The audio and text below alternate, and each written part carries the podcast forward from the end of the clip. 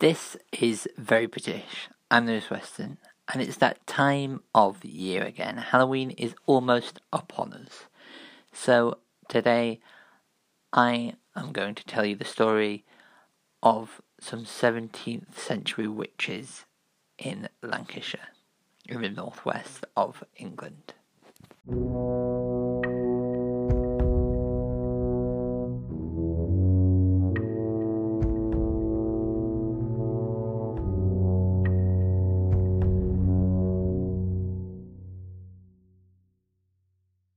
The trials of the Pendle witches in 1612 are among the most famous witch trials in English history, and some of the best recorded in the 17th century.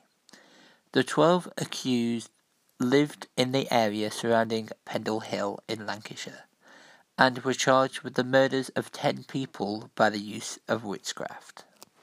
The accused witches lived in Lancashire which by the end of the 16th century was regarded by the authorities as a wild and lawless region, an area fabled for its theft, violence, and sexual laxity, where the church would, was honoured. One of the accused, Demdike, had been regarded in the area as a witch for 50 years, and some of the deaths the witches were accused of had happened many years before Roger Nowell started to take interest in 1612.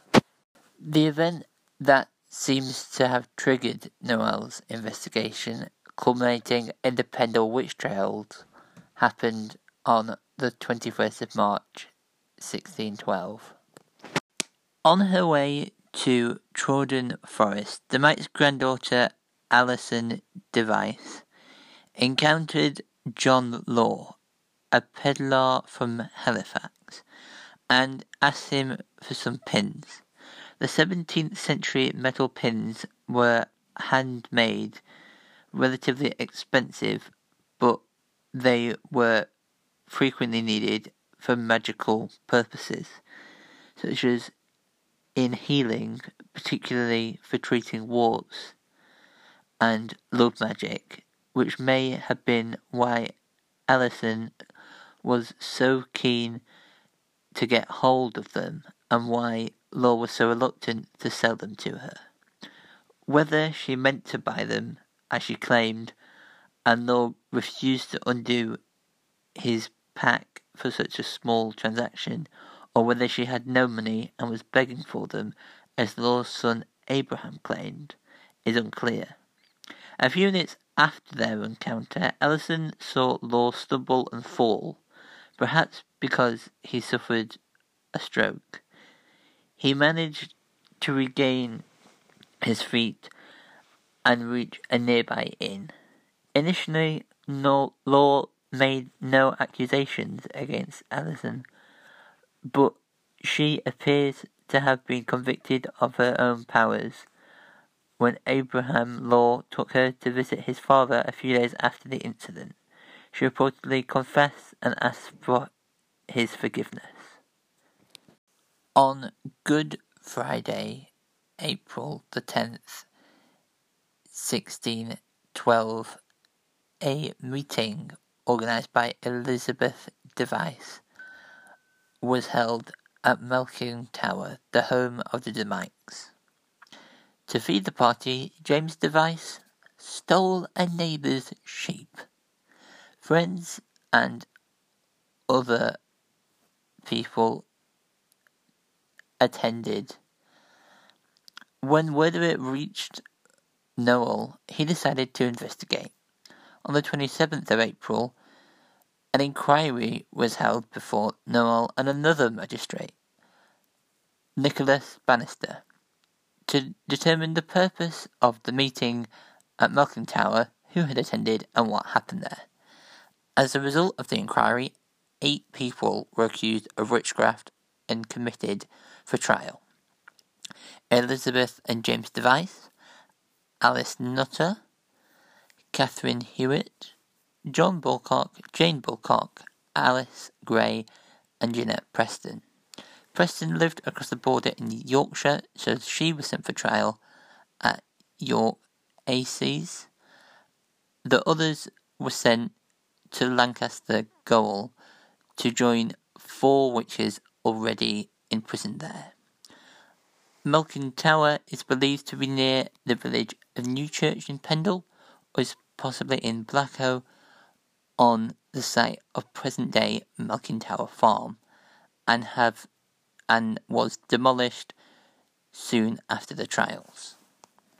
The Pendle witches were tried in a group that also included the Samlesbury witches, Jane Southworth, Jenny Burley, and Ellen Burley. The charges against whom included child murder and cannibalism. Margaret Pearson, the so called Padiham witch, who was facing her third trial for witchcraft, this time for killing a horse, and Isabel Robury from Windle, accused of witchcraft to cause sickness. Some of the accused Pendle witches, such as Alison Device, seem to have genuinely believed their guilt, but others protested their innocence to the end. Jenna Preston was first to be tried at York Assizes. On the 27th of July, 1612, Janet Preston from Gisburn was tried for murder by witchcraft of a local landowner, Thomas Lister of Westby Hall, to which she pleaded not guilty. In 1611, the year before, she had appeared before Bromley, accused of murdering a child by witchcraft, but had not been found guilty. The most damning evidence in the case was that when she had been taken to see Thomas Lister's body. The corpse bled flesh bound presently in the presence of all that were present after she touched it. What that basically means is that the corpse bled and everybody saw it. According to a statement made by Nowell by James Device, on the 12th of April, Janet had attended the Malkin Tower meeting to seek help with Lister's murder. She was found guilty and sentenced to death by hanging.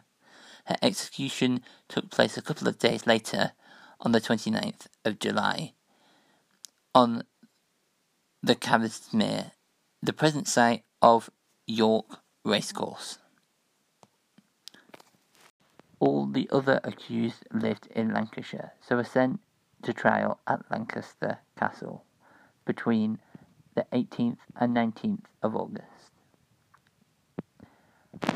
The judges once again were Altham and Bromley, and the local prosecutor was Roger Nowell.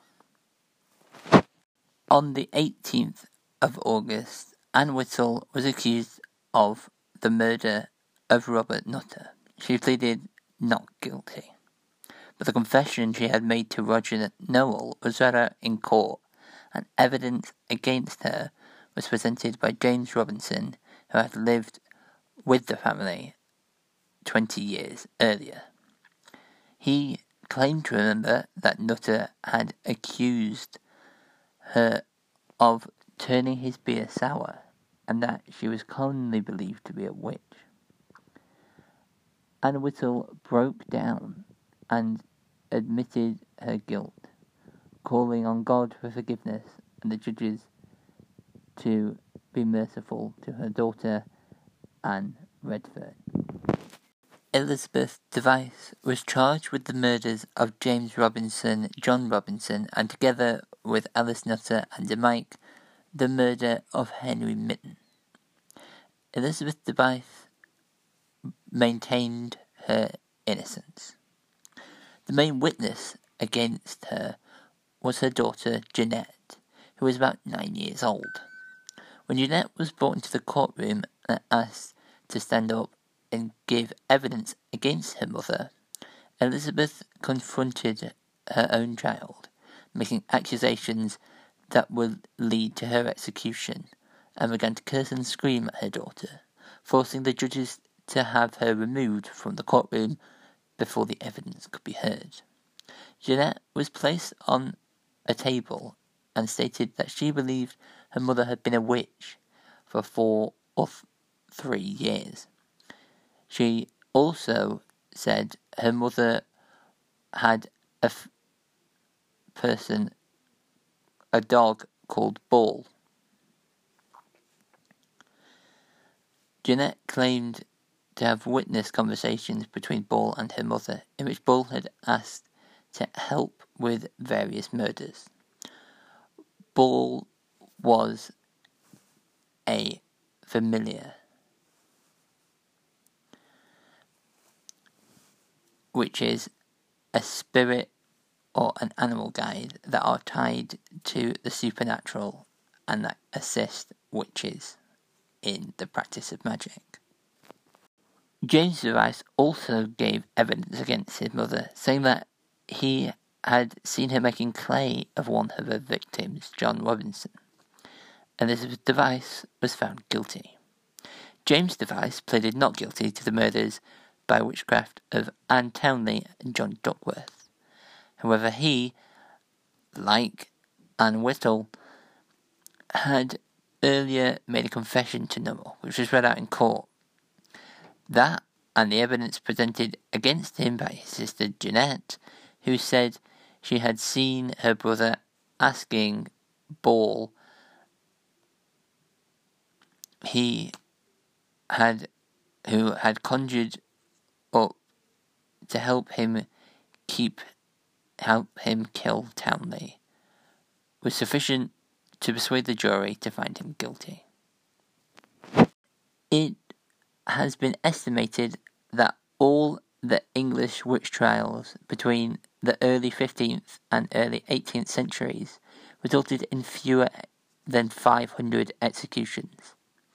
So, this one series of trials in July and August 1612 accounts for more than 2% of that total.